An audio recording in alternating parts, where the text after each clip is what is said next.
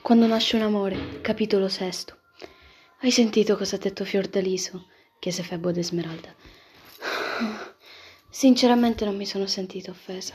Di me la gente può pensare quello che vuole, non mi interessa. Loro possono provare a buttarmi a terra in tutti i modi, però io resto sempre solidamente in piedi, spiegò lei. Camminarono tutto il giorno. Ormai erano diventati inseparabili. Esmeralda, ascolta, tu lo sai che io e Fiordaliso stiamo insieme per finta, le chiese lui. Sì, lo so, tu sei innamorato di me, le disse mentre stavano abbracciati. Dopo le baciò i capelli e le disse, io intendo sposarti. Sei serio? chiese. Sì.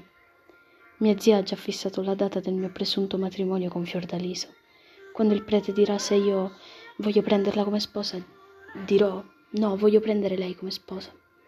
Ed entrerai in scena tu, con la tua bianca veste, io davanti a tutti dirò di voler prendere te come mia sposa.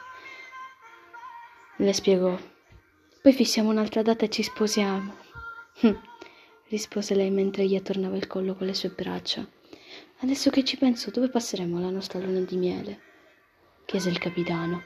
In quell'edificio che c'è in campagna, ti piace? gli disse la ragazza. Veramente no, però se piace a te. Hm, la ragazza non ne aveva mai abbastanza di lui. Non potevano separarsi l'uno dall'altra.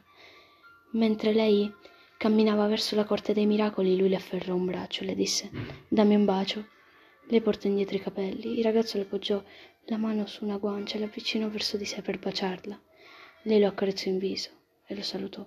Dopo tornarono entrambi a casa, dove pensarono tutta la notte a quanto si amavano.